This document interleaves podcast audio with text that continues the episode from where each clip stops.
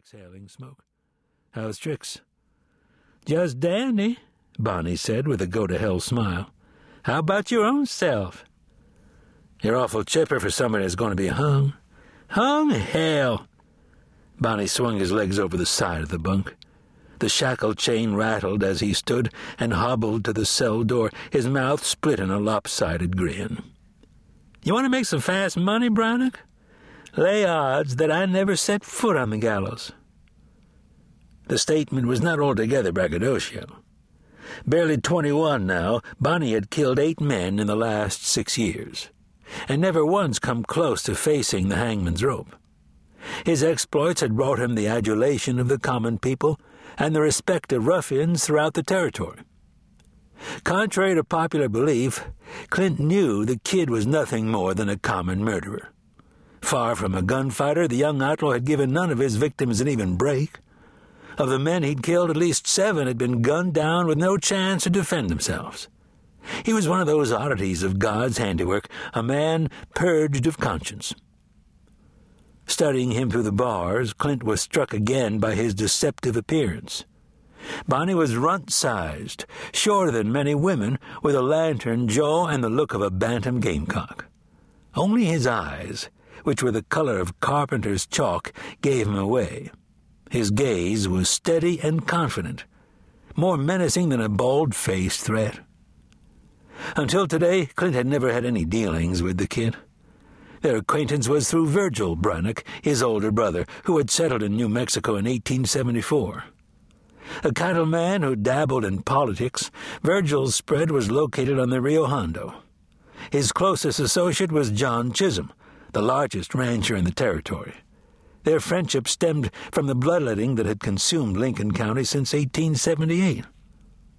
Essentially a political struggle, the Lincoln County War involved two factions. On one side were Chisum and several ranchers, and a local storekeeper, Alexander McSween. Challenging them were L.G. Murphy and shadowy figures of the Santa Fe Ring, a Republican political machine that dominated territorial affairs. The kid, whose loyalties lay with one of the ranchers, had ended up in Chisum's camp. Before it was over, more than twenty men had died in the fighting. Old animosity still lingered, and the threat of violence seemed ever present. But Clint's interest in the kid had nothing to do with the Lincoln County War. He'd come to Mesilla instead, hoping to settle an older score. He thought the kid might be persuaded to talk. Got a favor to ask, he said now. I'm looking for a man by the name of Jose Tafoya. Bonney's voice was suddenly guarded. Why come to me? Clint took a long drag on his cigarette. His expression was sphinx like.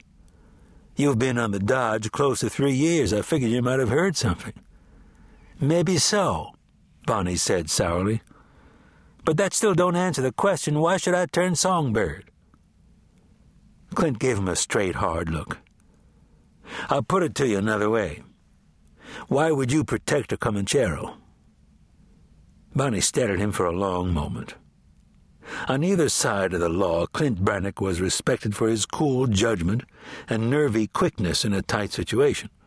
He was a tall man, lean and tough, with smoky blue eyes and a thatch of sandy hair.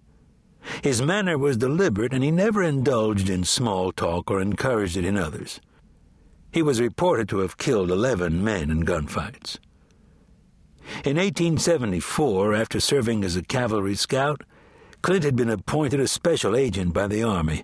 His orders were to root out and destroy the Comancheros, an organization of Mexicans and renegade Anglos who supplied firearms to the horseback tribes.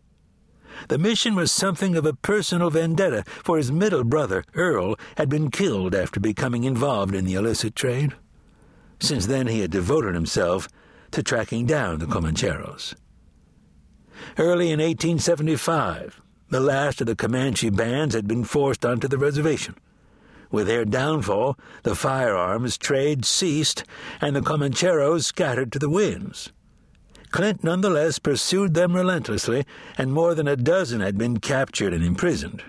Yet the man he wanted most had eluded him for the past seven years. Jose Tafolla. The first Comanchero he'd captured had been turned over to the army. Under highly suspect circumstances, Tafolla had escaped from the guardhouse at Fort Bascom. Clint still believed that the escape had required the collusion of the post commander. While Tafolla had vanished, he hadn't yet closed the books on this case. He thought today might be his lucky day. At length he ground his cigarette underfoot. He looked through the bars at Bonney. What the hell, kid? It's no skin off your nose. Bonney's mouth crooked in a grotesque smile. Ask a favor, he said, and that means you owe a favor. I'm liable to call the marker sometime. Clint opened his hands, shrugged. Short of breaking you out of jail, I'm open to a deal. No worries there, Bonney told him. I'll bust myself out of jail. All right, Clint said woodenly. Let's just say I'm in your debt. Where can I find Tafolla? I judge it about a day's ride south of here. He's across the border? Old Mexico? Nope, Bonney said almost idly. Last I heard, he was in El Paso. El Paso? Clint repeated, genuinely surprised. What's he doing there? Bonney laughed out loud. I just imagined the poor son of a bitch is hiding out from you. Clint grinned despite himself. He left the sack of tobacco and rolling papers with the kid and walked from the jail.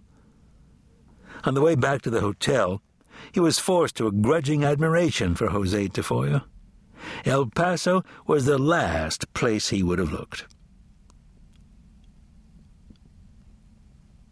The road from Mesilla generally followed the Rio Grande.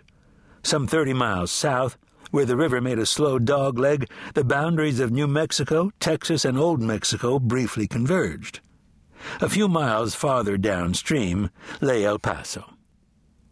Clint was mounted on a buckskin gelding. He departed Mesilla early the next morning and set a pace that would put him in El Paso before dark. His years as a cavalry scout had taught him to conserve horseflesh whenever possible, particularly in Indian country.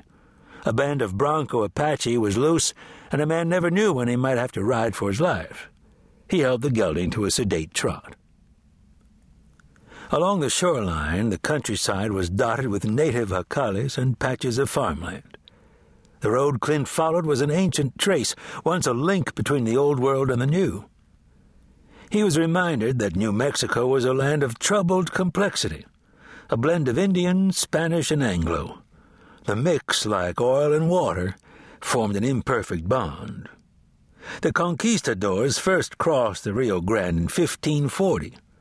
For nearly three centuries, New Mexico was a Spanish viceroyalty, in which the church and the crown ruled overlapping domains. Trade flowed along the Camino Real between Mexico City and Santa Fe, and pueblos flourished along the river valleys. Then, in 1821, when Mexico declared independence, New Mexico became a frontier province. While trade with Mexico continued, commerce along the Santa Fe Trail created a foothold for Anglo influence. In 1846, when the Mexican War exploded, the American Army quickly occupied Santa Fe. Scarcely two years later, New Mexico was formally ceded to the United States. Within a matter of three decades, the land had passed from the Spanish crown to the Anglo Republic. Nor were the days of blood and violence yet ended. The Apache conflict was only briefly interrupted by the Civil War. Texas volunteers stormed Santa Fe, and the territory was declared an outpost of the Confederacy. By 1862, the Confederate campaign in the West floundered, and New Mexico was once again in Union hands. The Apache, led by Geronimo and Victorio, came under scrutiny when the war finally ended. Peace was a fleeting thing in a land forged by the force of arms. Anglo settlement, which mushroomed with the expansion of the railroads, brought still greater violence. In 1875, political corruption and land frauds turned northern New Mexico into a battleground.